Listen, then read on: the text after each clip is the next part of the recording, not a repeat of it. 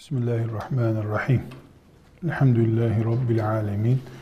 Ve sallallahu ve sellem ala seyyidina Muhammedin ve ala alihi ve sahbihi ecma'in. Kadınla fıkhın bir araya geldiği, yani kadın ve fıkıh konuşulan en önemli konulardan birisi kadının zineti meselesidir. Her ne kadar biz zinet dediğimizde bilezik, yüzük, küpe gibi şeyleri anlıyorsak da bu sayılan şeyler küpe, bilezik vesaire bunlar zinetin çeşitlerinden bir tanesidir sadece. Kadının zineti kelimesi Allahu Teala'nın yarattığı bedenini bakımlı tutması demektir. Buna e, kadının saçından, elbisesinden, parfümüne, kokusuna, ayakkabısına kadar her konu girer. Zira kadın bir fıkıh meselesinden önce kadın fıtrat olarak zinete uygun yaratılmış. Erkekten daha fazla zinet gerektiren, kendisi de bir zinet olan zaten. Yani kendisi de e, erkeğin karşısında süs, zinet ve bakımlı olmayı gerektiren bir konumdadır. Bu sebeple fıkıh zaviyesinden bakılıp kadının zineti diye bir konu konuşulduğundaki Kur'an-ı Kerim'de ayetlerde de geçtiği için bu bizim açımızdan yabancı bir mesele değil, Kur'an meselesidir. Zinet kelimesi Kur'an ayetlerine dahil meselelerdendir. Bu açılımı şunun için yapıyorum. Zinet kelimesini bilezik, küpe, işte dekorlu bir el çantası gibi çok dar bir şeyde düşünmeyelim. Kadının bir bedeni var. Bu bedenin bakımı, süslenmesi, eşine karşı veya bekar bile olsa kendi içinde daha cazip hale gelmesi için kullanılan her şey, yapılan her bakım zinet kelimesinin içindedir. Kadının zinetine dair fıkıh konuşulacağı zaman da her şeyden önce giyim kuşam akla gelecek demektir. Elbisede temel ölçü akla gelecek demektir. Bunu da ikiye böleceğiz elbette. Diyeceğiz ki kadının iç giyimi yani evindeki giyimi ve dış giyimi diyeceğiz. İç giyimine bir ölçü getireceğiz. Dış giyimine bir ölçü getireceğiz. Kadının e, kullanacağı parfümden, kullanacağı takıya kadar nelerin mubah, nelerin haram olduğunu konuşacağız. Yani zinet kelimesini geniş düşünmeye çalışalım. Daracık bir kuyumcunun vitrinindeki şeyler bir zinetin bütünü değildir. Zinetin belki onda biridir. Mesela kadının zineti ile ilgili en çetrefilli konulardan biri kadının saç veya da tüy bakımıdır diyelim. Saç deyince baştaki saç anlaşılıyor. Kadının tüy bakımıdır. Kadında tüy bakımı diye bir fıkıh maddesi de var. O başlığı da açacağız inşallah. Şimdi zinet kelimesini böyle bir yere oturttuktan sonra bu dersimize bir ara başlık açmamız gerekiyor hanım kızlar. Ara başlık şunun için diyorum. Evet, kadının zineti yani kadının bakımı, süslenmesi diye bir başlığımız var ama sık sık haramdır, mekruhtur, haramdır, mubahtır, haramdır, helaldir diyeceğiz. Her ne kadar bir fıkıh bilgisi olarak zihnimizde harama dair, helale, mubaha dair bilgi varsa da biz çok yoğun bir şekilde bu konuda haram kelimesini kullanacağımızdan ara başlık olarak helal ve haram kuralları diye bir başlık açmamız gerekiyor. Ama tekrar ediyorum, konumuz haramlar helaller değil. Çok yoğun haramdır, helaldir kelimesini kullanacağımızdan dolayı biz şöyle bir haramlar, helaller başlığı açalım. Bilgimizi tazeleyelim diye düşünüyorum. Hanım kızlar haram ve helal konuşulurken bazı şeylerin imanımızla ilgili veya mümin şahsiyetimizi yansıtan değerler olduğunu bilmemizde fayda var. Bunların birincisi helal de haram da Allah'ın hakkıdır. Yani bir şeye helal demek veya haram demek Allah'ın hakkıdır. Müştehitti, alimdi, düşünürdü, şehitti, yazardı. Hiç kimse bir şeye ne haram diyebilir ne de helal diyebilir. Harama helal demek, helale de haram demek en büyük suçlardandır. Ve sadece haramı helal kabul etmek suç değildir. Helale haram demek de suçtur. Misal, domuz haramdır, hiçbir şekilde helal olması mümkün değildir. Bir insan domuza helal dese, böyle de inanıyorsa dinden çıkmış olur. Aynı şekilde koyun haramdır diyen de bilerek bunu yapıyorsa dinden çıkmış olur. Neden? Çünkü Allah'ın haram etmek hakkı kullarda yoktur. Kul bir şeye haram diyemez. Helal diyemez. Allah haram koyar, helal bırakar. Eğer kul helali haramlaştırıyorsa veya haramı helalleştiriyorsa bunu bilmeden cahillikle yapıyorsa günah işliyorsun deriz. Kasten böyle inanarak yapıyorsa sen dinden çıktın deriz. Çünkü Yusuf suresinin 40. ayetini ölçü aldığımızda inil hukmu illa lillah kanun mudur? İnil hukmu illa lillah. Allah'tan başkasının hüküm hakkı yoktur. Hüküm ne demek? Haramdır, helaldir demek. Serbestsin, yasaktır demektir. Peki Ebu Hanife niye filanca şey haramdır diyor? Asla demiyor. Filanca şeyi Allah haram etti diyor. Filanca şey helaldir diyor mu? Hayır. Filanca şeyin haram olduğuna dair belgemiz yok, helaldir diyor. Biz Ebu Hanife'nin haram ve helal kurallarını yaşamıyoruz. Ebu Hanife'den helalleri ve haramları öğreniyoruz. Çok fark var ikisi arasında. Birinde Ebu Hanife hoparlör hükmündedir. Allah'ın ve peygamberinin sesini bize yansıtıyor. Öbüründe de Ebu Hanife ilahlaştırılmış olur. Eski ümmetlerin alimlerine karşı düştüğü tuzaklardan birisi budur.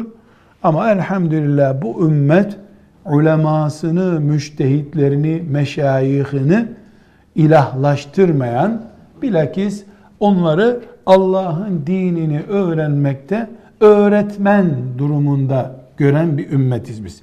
Demek ki birinci kural halaller ve haramlarla ilgili birinci kural haram demek de helal demek de Allah'ın hakkıdır.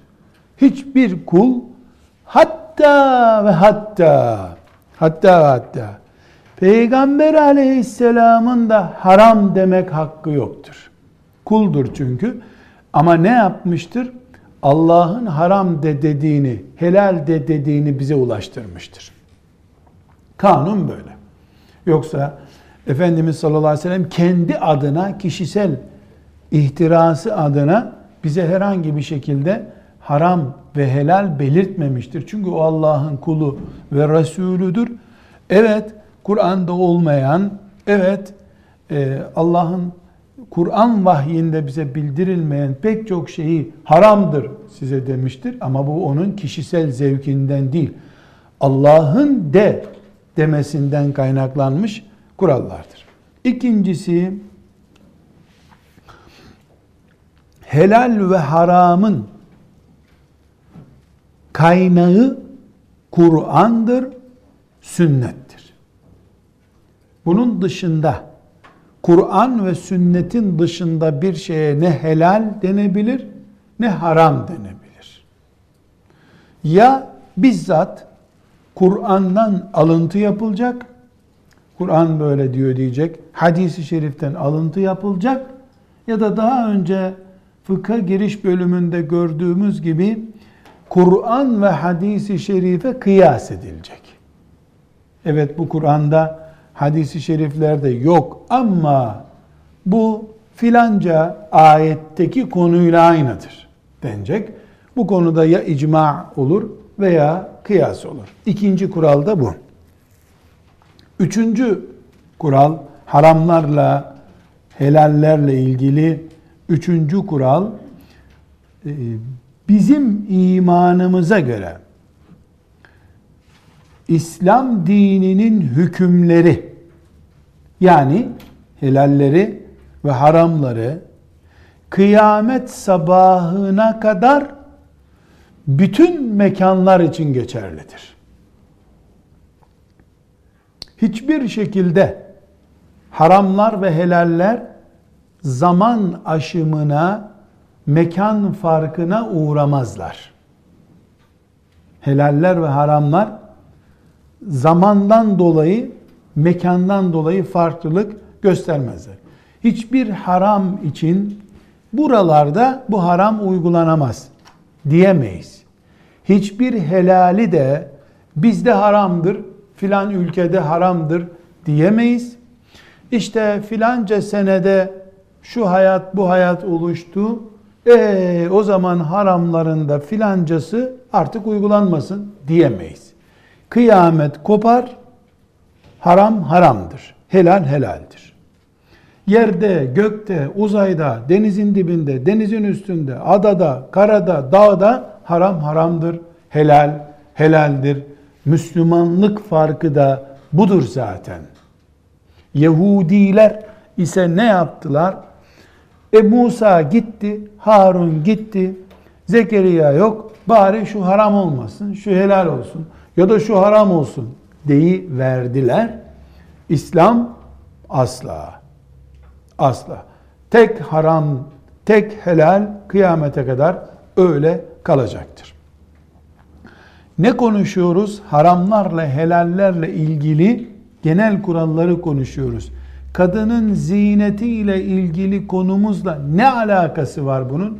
E çünkü onlarca haramdır, helaldir kelimesini kullanacağız. Bu zihnimize bir yerleşmezse bilhassa hanımefendiler. E bu şey kaş aldırmak niye haram oluyor diye sormaya başlıyorlar bu sefer. Sahabenin kadınlarının kaşının alınması haramdı.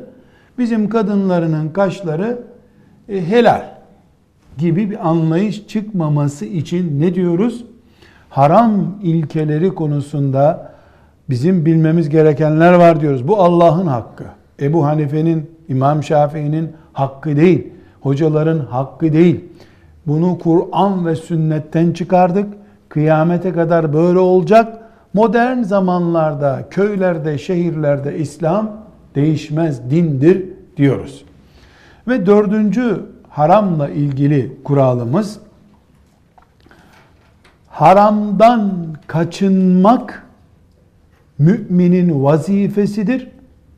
Haramdan kaçınmanın gerçekleşmesi için haram şüphesi olan şeyden de kaçınmak gerekir. Ve Bukhari'nin, Müslim'in rivayet ettiği Nu'man ibn Beşir e, radıyallahu anh'ın rivayet ettiği hadisi şerifte çok açık bir şekilde Resulullah sallallahu aleyhi ve sellem Efendimiz iffetli, onurlu müminin şüpheli şeylerden bile kaçan insan olduğunu söylüyor.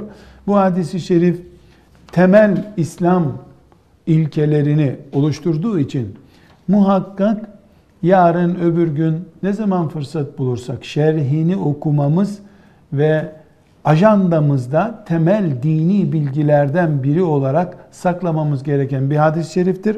Bukhari'de 52. hadis, Müslim'de de 1599. hadis-i şeriftir. Bu arada küçük bir dipnotunuz olsun hanım kızlar. Bukhari ile ilgili hadis rakamı verdiğimde hemen hemen bütün baskılarında aynıdır. Müslim'de ise Müslim'in numaralandırılmaları yeni zamanlarda tabi numara verilmiş. Esasen hadisler bab baba göre bulunur. Mesela Bukhari Kitabul İman, iman kitabının işte filanca bölümü denir. Ama sizin için kolaylık olsun diye ben rakam zikrediyorum. Ee, Bukhari'de verdiğim rakamlar bir iki oynamayla muhakkak bulunur. Yani baskı hatası yoksa rakamlar üç aşağı beş yukarı hep aynıdır. Müslim'de verdiğim numaralarda Müslim'in iki türlü numaralandırılması vardır. Bir, 2000'li e, rakamlarda biten bir numara var. Hadisleri blok blok almış. Bir de 7000'e kadar çıkan numaralandırması var.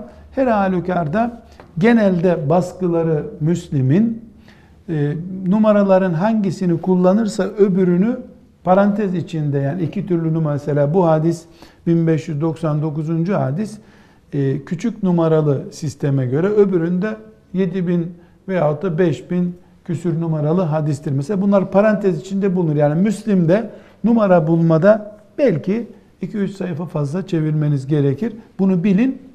Ee, yoksa bir yanlışlık yok ortada. Numan İbni Beşir radıyallahu anh'ın rivayet ettiği hadis haramlarla ilgili temel kuralları koyanlardan biridir. Hadisi çoğunuz ezber biliyorsunuz eminim. El halalu beyinun vel haramu beyinun helal de bellidir, haram da be bellidir. Ve beynehuma muşebbehatun la ya'lemuha kesirun minen nas. Helalle haram arasında şüpheli şeyler vardır. İnsanların çoğu bu şüpheli şeyleri bilmezler. Femen ittaka şubuhati istebra li dinihi ve irzihi. Şüpheli şeylerden kim kaçınırsa dinini ve ırzını korumuş olur. Dinini ve ırzını korumuş olur. وَمَنْ وَقَعَ فِي الشُّبُهَاتِ Kim şüpheli şeylere takılır düşerse ke ra'in yer'a havlel ima yuşiku en yuvaki'ahu bu da kime benzer? Yani helal belli, haram belli. Arada şüpheli şeyler var. Bu şüpheli şeylerin ayrıntısına gireceğim. Şüpheli şeylere takılan, şüpheli şeylerle uğraşan kimse koyunlarını çitin etrafında otlatan bir çobana benzer. Şimdi adamın bahçesini marul ekmiş mesela veyahut da işte sebze ekmiş adam. Etrafına da çit yapmış.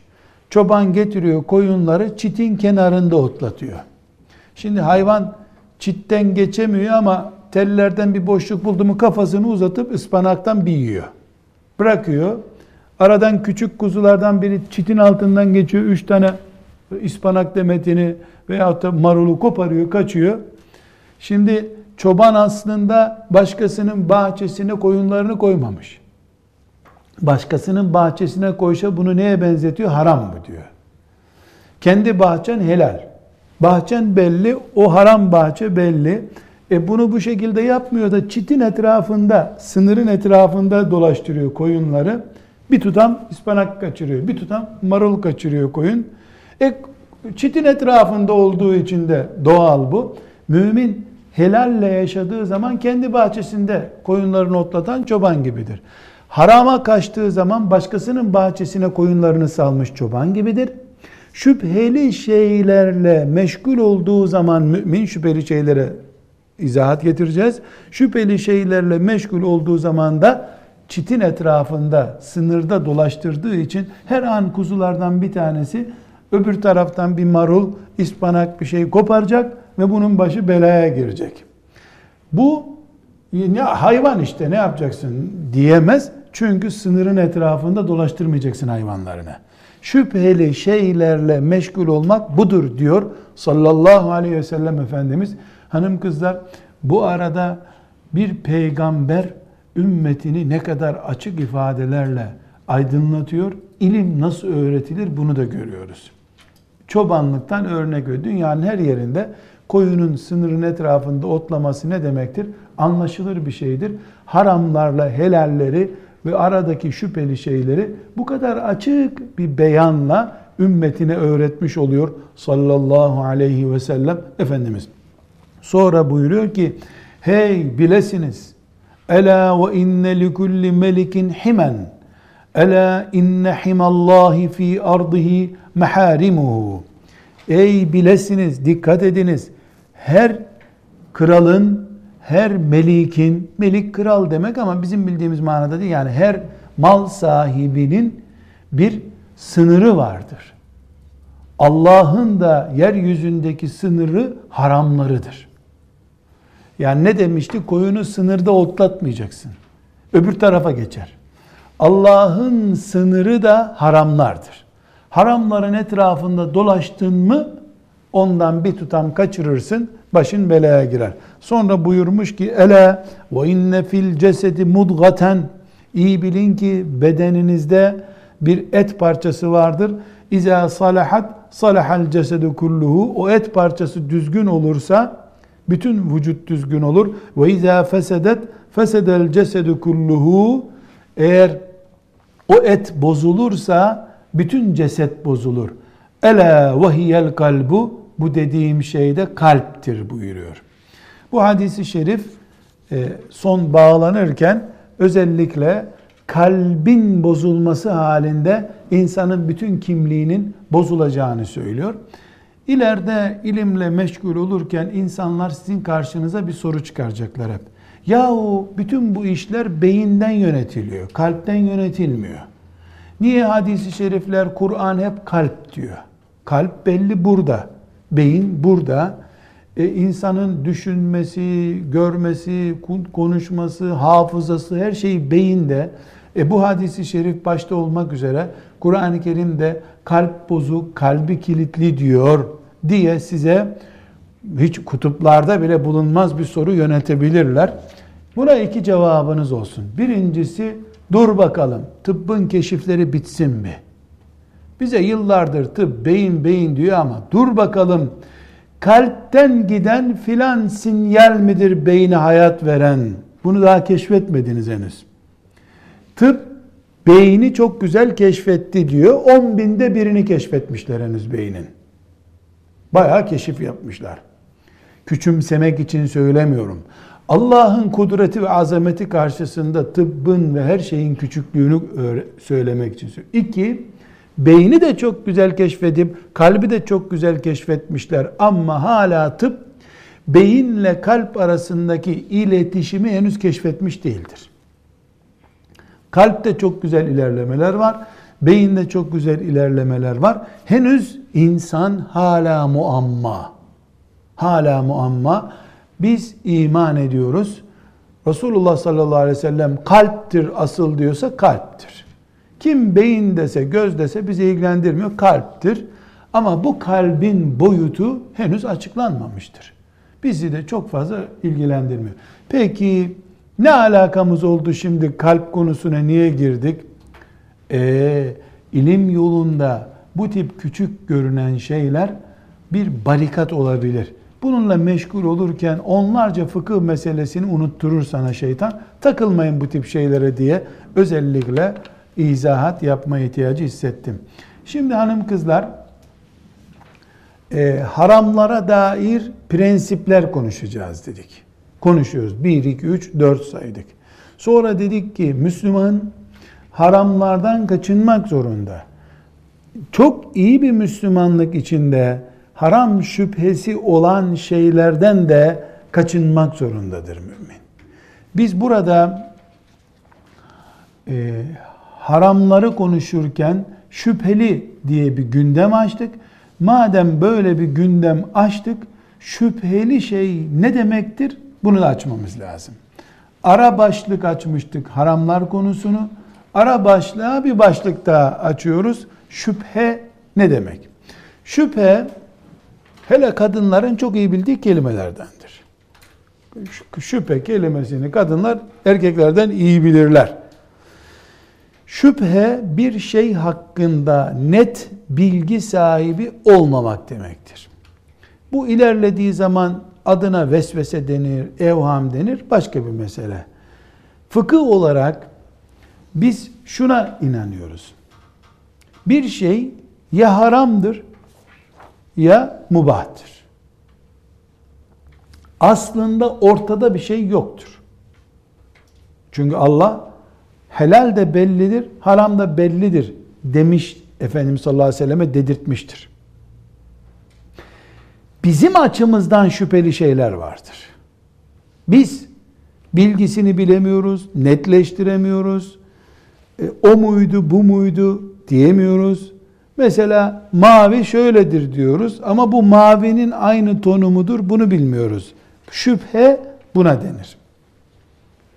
Bu nedenle önce eşyanın yani karşımıza çıkacak eşyanın ya haram listesinde ya halal listesinde olduğunu bilmemiz gerekiyor.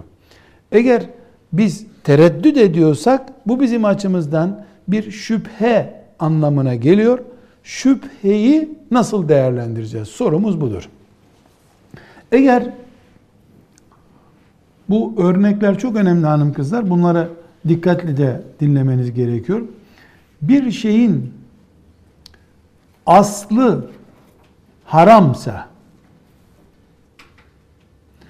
o haramlık şartlarla kalkıyorsa bu şartların bulunup bulunmadığında tereddüdümüz varsa buna şüphe deriz. Misal vereyim, misalden çok iyi anlayacaksınız. Bir hayvan, koyun helal olmasının şartı besmele ile kesilmesidir.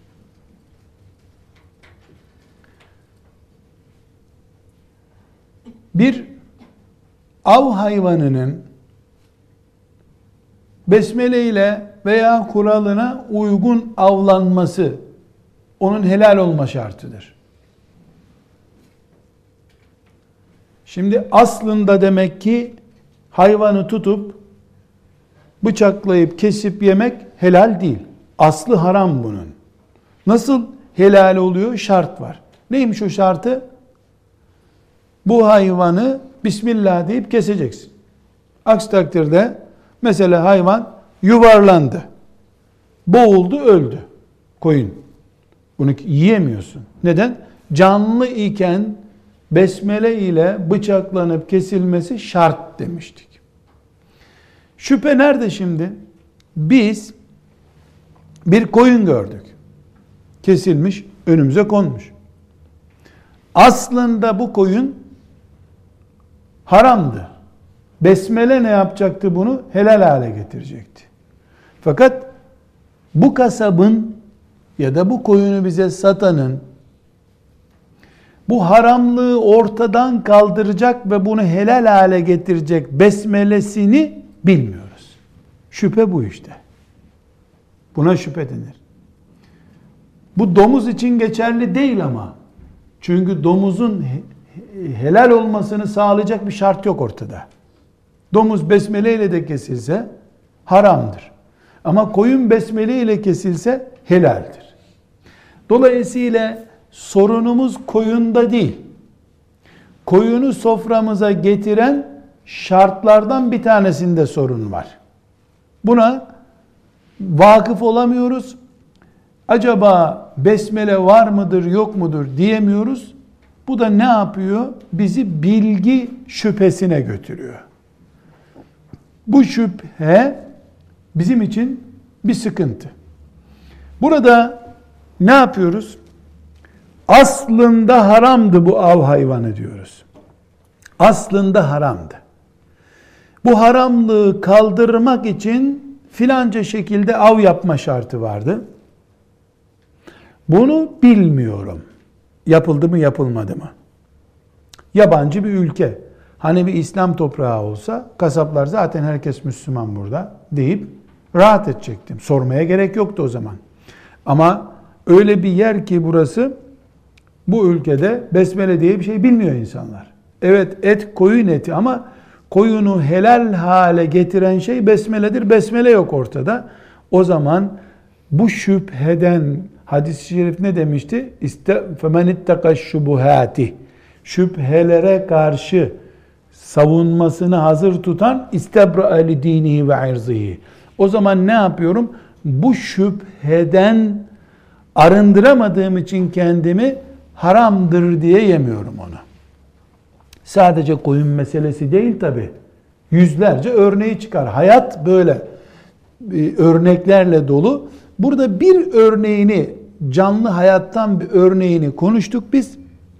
Bu örneği binlerce konuda uygulayabiliriz. Bu haram, helal olması için şu şart var. O şartı da ben gerçekleştiremiyorsam şüphe var ortada demek. Net biliyorsam şüphe yok zaten. Yani bu hayvanı kesen kesinlikle besmele söylemez biridir diyorsun. Hiçbir sorun yok. O bitti. Haram ol haram zaten. Ama ortada bir tereddüt var. Söylemiş de olabilir mi, olamaz mı diye o zaman aslına çeviriyorum. Aslı haram. Çünkü neden? ırzını ve dinini koruması için Müslümanın şüpheli şeylerden kaçınması lazım. İkinci boyutu bir şeyin aslı helaldir. Haram olması için şart gerekiyor. Deminki neydi? Aslı haram, helallik için şart gerekiyordu. Şimdi aslı helal, haram olması şarta bağlı. Mesela nikahlı karı kocanın birbirlerine karı koca muamelesi yapmaları nikah hakkından dolayı helaldir. Bunu ne kaldırabilir ortadan? Talak kaldırabilir. Yani boşama gerçekleşir. Boşama ile beraber helal ortadan kalkar. Ama boşamaya kadar bir sorun yok. Neden? Çünkü nikah bu ilişkiyi helal hale getirmiştir. Peki erkek acaba ben talak yaptım mı diye tereddüt ediyor. Kesin talak yaptığını bilse e, otomatik zaten sorun bitti. Helal değil bu kadın uzak dursun, erkek ondan uzak dursun diyeceğiz. Ama bakıyoruz ki erkek talak yapıp yapmadığı konusunda bir bilgi sahibi değil. Tıpkı koyunun besmele ile kesilip kesilmediğini bilmediğimiz gibi bir şüphe oluştu. Ne yapıyoruz? Aslına döndürüyoruz. Aslı neydi bunun? Nikahtan dolayı helallikti. Helallik devam ediyor deriz. Nasıl şüphe haramı helalleştirmiyorsa aynı şekilde şüphe helali de haramlaştırmıyor. Böylece bunu anlamış oluyoruz. Peki birinci ve ikinci örnektekinin aksine ne o tarafa bir bilgi ulaştır alabiliyorum ne bu tarafta bir bilgi alabiliyorum. Mümin ortada kalıyor. Yani birinci örnekte koyun hakkındaki örnekte ve ikinci örnekte kadınla erkek arasındaki nikahın kalkıp kalkmamadığı örneğinde bir sorun yok. Ama bir alternatif daha geliyor ki bunun hakkında hiçbir bilgisi yok Müslümanın. Mesela en e, canlı örnek olarak vereyim. Enerji içeceği diye bir içecek var ortada. Enerji içeceğinin eğer formülünde uyuşturucu veya alkol varsa sorun yok. Yoksa yine sorun yok. Helaldir. Varsa haramdır, yoksa helaldir. Markete gittik. Bu ne? İçecek bu. Ne içeceği bu? Bu işte enerji içeceği. Ya biz araba mıyız? Benzin döker gibi enerji döküyorsunuz bize. Diye espri yaptı. Ya bunu işte çok iyi oluyor, hareketli oluyor filan. Şimdi ilk etapta buna haramdır desek caiz değil. Neden caiz değil? E haram ya necis olduğu için ya alkol olduğu için ya tıbben zararlı olduğu için denebilir. İkisini de diyemezsin. E helal desen ya durup dururken bu insanı nasıl ayakta tutuyor uykusuz? Bunda da bir karışıklık var. Bu işte şüphenin üçüncü örneği. Ne oraya tutabiliyorsun ne buraya tutabiliyorsun. Hani derler ya üste tüküremiyorsun alta tüküremiyorsun. Bıyığına çarpıyor sakalına çarpıyor. Böyle bir durumda ne yapması gerekiyor Müslümanın? Takvaya uyup uzak durması gerekiyor. Öğreninceye kadar. Peki biz ne demiştik? Hani haram ve helal koymak Allah'ın hakkıydı? Evet. Asla helal ve haram demedik biz. Kendimizi uzak tuttuk. Haram desek onunla zaten mücadele etmemiz lazım. Helal desek afiyet olsun dememiz lazım. Onu da diyemiyorsak, onu da diyemiyorsak, kalbimiz bu konuda rahat etmiyorsa uzak durmayı tercih ediyoruz. Takvaya uygun buluyoruz. Dinimizi ve ırzımızı muhafaza edebilmek için bu yöntemi seçiyoruz.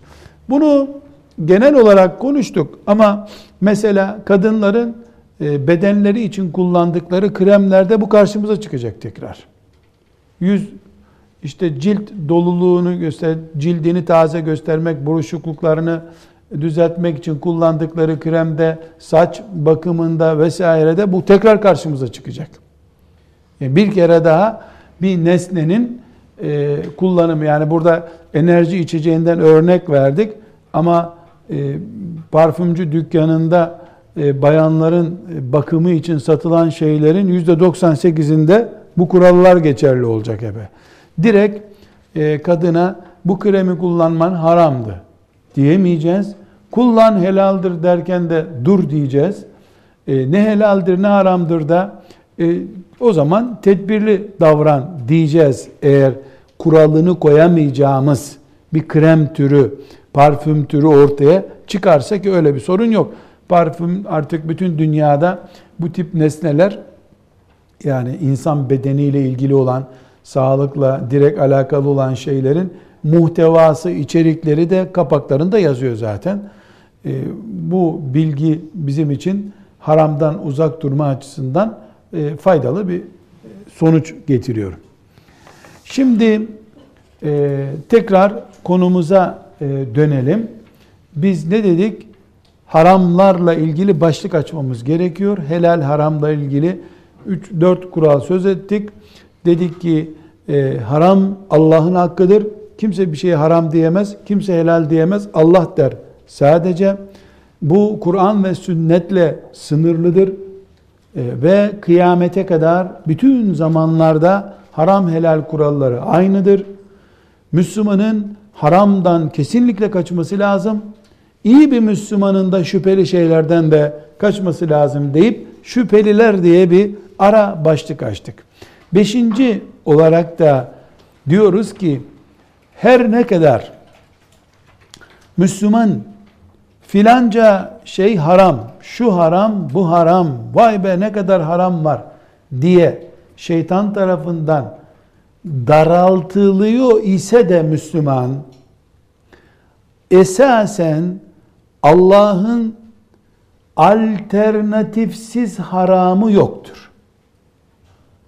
Bu şu demektir. Bir şeye haram diyorsa Allah kullar o haram olmadan yaşayamayacak durumda değildirler. Ya haramın alternatifini henüz bulamamışlardır. Tıptaki alkol örneğinde olduğu gibi.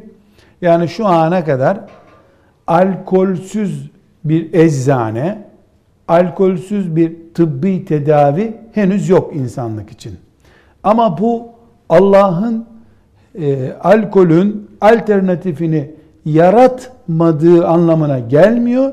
İnsanın henüz keşfetmediği anlamına geliyor. İnsan mücadelesine devam edecek. Geçici olarak da insan e, zaruret durumunda olduğu için alkolü tıpta ve benzeri e, zorunlu alanlarda kullanabilecek, kullanabilir, kullanıyor da nitekim. Demek ki Allah'ın haram ettiği şeylerin alternatifi muhakkak vardır. Faizi haram etmiştir ama alışveriş helal olarak devam ediyordur. E, zinayı haram etmiştir. Alternatifi nikahtır. Nikah devam ediyordur. Domuzu, köpeği her çeşidiyle haram etmiştir. Yoğun alternatifleri vardır. İnsan için domuza muhtaç olacak bir durum söz konusu değildir. Her haramın bir alternatifi muhakkak vardır. Ve bir başka haramla ilgili kural, haramların en temel gerekçesi pis ve zararlı olmalarıdır. Haram pistir ve zararlıdır. Ya da ya pistir ya da zararlıdır. Allah kullarını zora sokmak için haram koyup helalleri daraltmıyor. Kullarına zararlı gördüğü için faizi, zararlı gördüğü için, pis gördüğü için zinayı, kumarı ve benzeri haramları haram etmiştir Allah.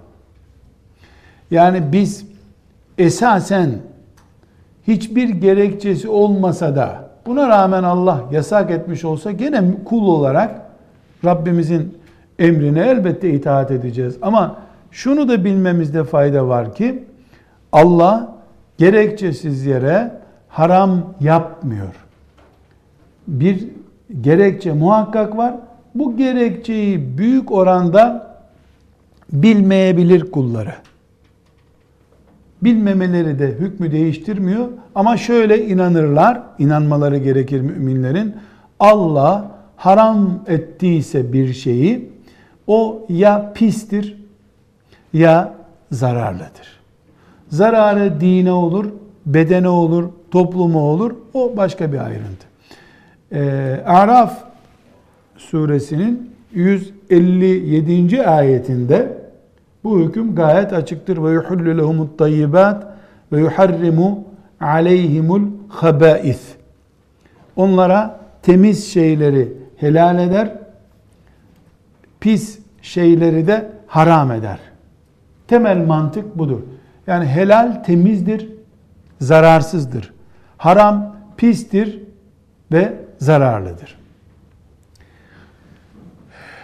Bir başka kural haramla ilgili haramı işlemek, yapmak günah olduğu gibi haramın işlenmesine bir nedenle katkıda bulunmak da haramdır ve harama ortaklıktır. Hangi haramsa A, B, C, D haram çeşitlerinden hangi haram olursa olsun bir haram işlenirken mesela yüz günah yazılıyorsa haram A haramı A çeşidinden bir haram diyelim işlenince buna Allah yüz günah yazıyorsa bu haramın işlenmesinde sekreteriyallıktan hamallığa kadar herhangi bir şekilde katkısı bulunan, desteği bulunan, moral, reklam veya neyse desteği bulunan o haramın ortağıdır. Bunun e, hadisi şeriflerde içki ve faiz üzerinden örneği vardır.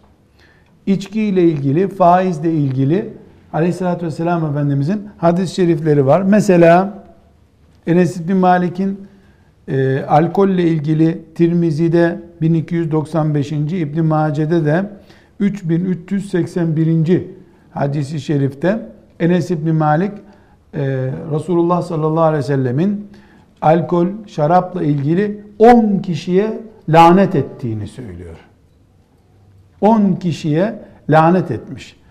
Ee, üzümden yapılan bir şarabı örnek vererek üzümü sıkan, üzümün sıkılması için emir verip e, emreden, e, onu içen, onun kasasını, şişesini taşıyan, bana e, üzüm şarabı getirin dediğinde emreden, onu sunan garson, satan bayi, onun e, satıldıktan sonra kazancını yiyen, yani o, o alkol kazancından yemek yiyen, onu satın alan, onu satın alınması için e, fiş yazdıran, teklifte bulunan hepsini Allah lanet etsin diye beddua etmiş.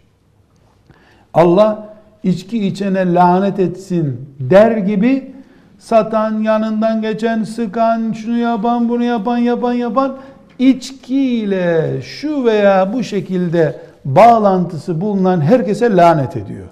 Bu da gösteriyor ki haramlara katkı sağlayan o haramı işlemiyor olsa bile Allah'ın lanetinden hak alıyor, pay alıyor. Bu da haramı işlemek kadar harama direkt veya dolaylı destek olmanın haram olduğunu gösteriyor. Ee, burada bir hadis-i şerif daha var. Müslim'de 1598. hadisi şerifte Cabir radıyallahu anh Efendimiz'den rivayet ediyor. Resulullah sallallahu aleyhi ve sellem faiz yiyene, faiz yedirene, o faizle ilgili işlemi yazan katibe, sekretere yani. Bu işlemde şahitlik yapana hepsine Allah'ın peygamberi lanet etti. Sonra da çok e, önemli bir başlık. Kâle hum sevaun. Hum sevaun buyurmuş sallallahu aleyhi ve sellem Efendimiz. Şimdi cümleye dikkat ediniz. E, faiz yiyene, faiz yedirene yani faiz verene, bunu yazan sekretere, bu işlemin tutanağını tutan şahitlere, katiplere, kefillere hepsine lanet ediyor. Sonra da ne buyuruyor? Hum sevaun. Onlar aynıdırlar. Hum sevaun. Günahta aynıdırlar. Şimdi biz bunu e, kadın fıkhıyla ilgili nereden bağlantı kurduracağız? E, bu başlığı mesela sadece e, haramlara desteğin haram olmasından. Mesela bir kadın bedeninin teşhir edilmesi, yani kadının avret olan ki avret fıkı diye bir fıkıh da göreceğiz. Avret olan yerini e, gösteren bayan haram işlemiş oluyor. Bunu fotoğraflayan haram işlemiş oluyor. Aynı haram. Bu fotoğrafı basan matbaacı aynı. Bunu billboard yapıp e, sokaklara asan aynı. Ambalaj yapanı aynı. Neden? Çünkü tıpkı e, şarabı üzümden imal eden, satan, yiyen, içen aynı olduğu gibi e, bu da aynı.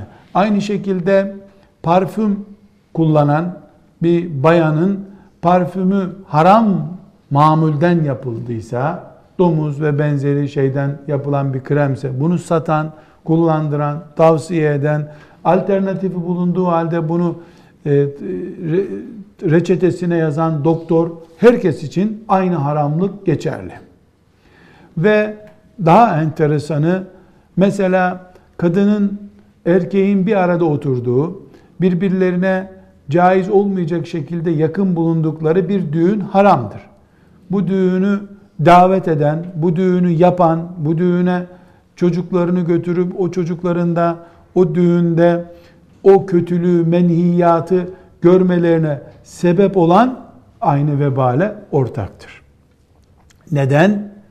Çünkü bir günahın işleme, işlenmesine, yayılmasına, revaç bulmasına teşvik eden herkes suçludur Allah katında herkes katılımı kadar haram işlemiştir. Eğer hiçbir sakınca görmüyorsa ben de olsa aynısını yaparım diyorsa aynı günahtandır. İşte zorunluluktan şu kadarsa o kadar. Ne kadar? Bu hesabın şüphesiz ayrıntılı dökümanını Allah bilecek. Kullar olarak biz senin günahın 120 gramdır diyecek halimiz yok. Bu ayrıntı Allah'ın bileceği iştir ama peygamberi işte içki ve faiz örneğinde gördüğümüz gibi ne buyuruyor? Hum sevaun. Onlar aynıdırlar. Yani faizi alan, faizi veren, faizle ilgili işlemin hesabını, kitabını tutan sekreter, bu esnada e, yazılırken o işe şahitlik yapanlar hepsi eşittirler. Allah katında suç olarak. Bu sadece faiz veya içki için, şarap için e, geçerlidir diyemeyiz. Haramın temel prensiplerinden bir tanesidir bu. Harama ortak olan yanmıştır kıyamet günü. Burada hanım kızlar başka bir hadisi şerifi daha hepiniz hatırlıyorsunuzdur. Defalarca duymuşsunuzdur. Resulullah sallallahu aleyhi ve sellem ne buyurmuştu? Kim iyi bir şeye çığır açarsa ve kim iyi bir kötü bir şeye çığır açarsa. Çığır açmak ne demek? Örnek olmak. Şimdi bir Müslüman e, bir köye ilk defa tesettürü getirdiğini düşünün. İyi bir çığır açmış oldu. Bir Müslüman kadının da bir köyde kızların hiç bilgisi olmadığı halde o köye ilk defa tesettürsüzlüğü getirdiğini düşünün. O da kötü bir çığır atmış oluyor. Kim iyi bir çığır açarsa, kim kötü bir çığır açarsa hadisi şerifi bu harama ortak olmayı bir kere daha karşımıza çıkarmış oluyor. Bir köye ilk defa mesela tesettürü getiren bir hanımefendi o köyde kıyamete kadar örnek görüp tesettüre bürünenlerin hepsinin sevabının aynısını alacak diyor. Men senne fil İslami sünneten haseneten felehu ecruha ve ecru men amile biha hadis-i şerif. Aynı şekilde bir köyde kızlar başörtüsüz köy meydanında dolaşmaya haya ederlerdi de ilk defa köye bir öğretmen geldi. Şehir görmüş bir kız ilk defa köyüne dönünce cürete kârane bir şekilde e biz şehir gördük. Şehir görmüş biri olarak da başımızı açmamızda sakınca yok diye çıktı. İlk defa da o köy meydanında başı açık dolaştı. İnsanlar da onu yemediler. Demek ki baş açık dolaşınca bir şey olmuyormuş diye şeytan teşvik edip ondan sonra 10 kız, 20 kız 50 sene, 100 sene, 400 sene, 800 sene, 1000 senedir o köyde baş açık dolaşabiliyorlarsa men senne fil İslami sünneten seyyieten kötü bir çığır açtığı için de bu o köyde binlerce, on binlerce insan o köyden başka bir şehire bulaşan bir mikrop vesaire onun onun temelini attığı kötülükte ne kadar devam edilirse hepsi günah sahibi olduğu gibi bu o ilk defa o cüreti yapan da onun sahibi olacak. Kıyamet günü kendisi bir kere başını açmış birisi olduğu halde on binlerce kadının başının açılmasının vebaliyle dirilecek. Tıpkı kendisi bir başörtü örttüğü halde on binlerce kadının başının örtülmesine sebep olduğu için on bin, yirmi bin başörtüyle dirileceği gibi. Haramların bu boyutu da var. Buna da dikkat etmemiz gerekiyor. İşin hulasası şudur. Haram Allah'ın hakkı olduğu için, kul da Allah'ın hakkını gözetmekle mükellef birisi olduğu için kendisi bizzat işlese de işlemese de dolaylı işlenmiş, destek olunmuş haramlar da Allah'a karşı şeytana yardım etmek olduğu için suç oluşturmaktadır. Meselenin özeti budur. Bu haramlar ilkesine devam edeceğiz. Velhamdülillahi Rabbil Alemin.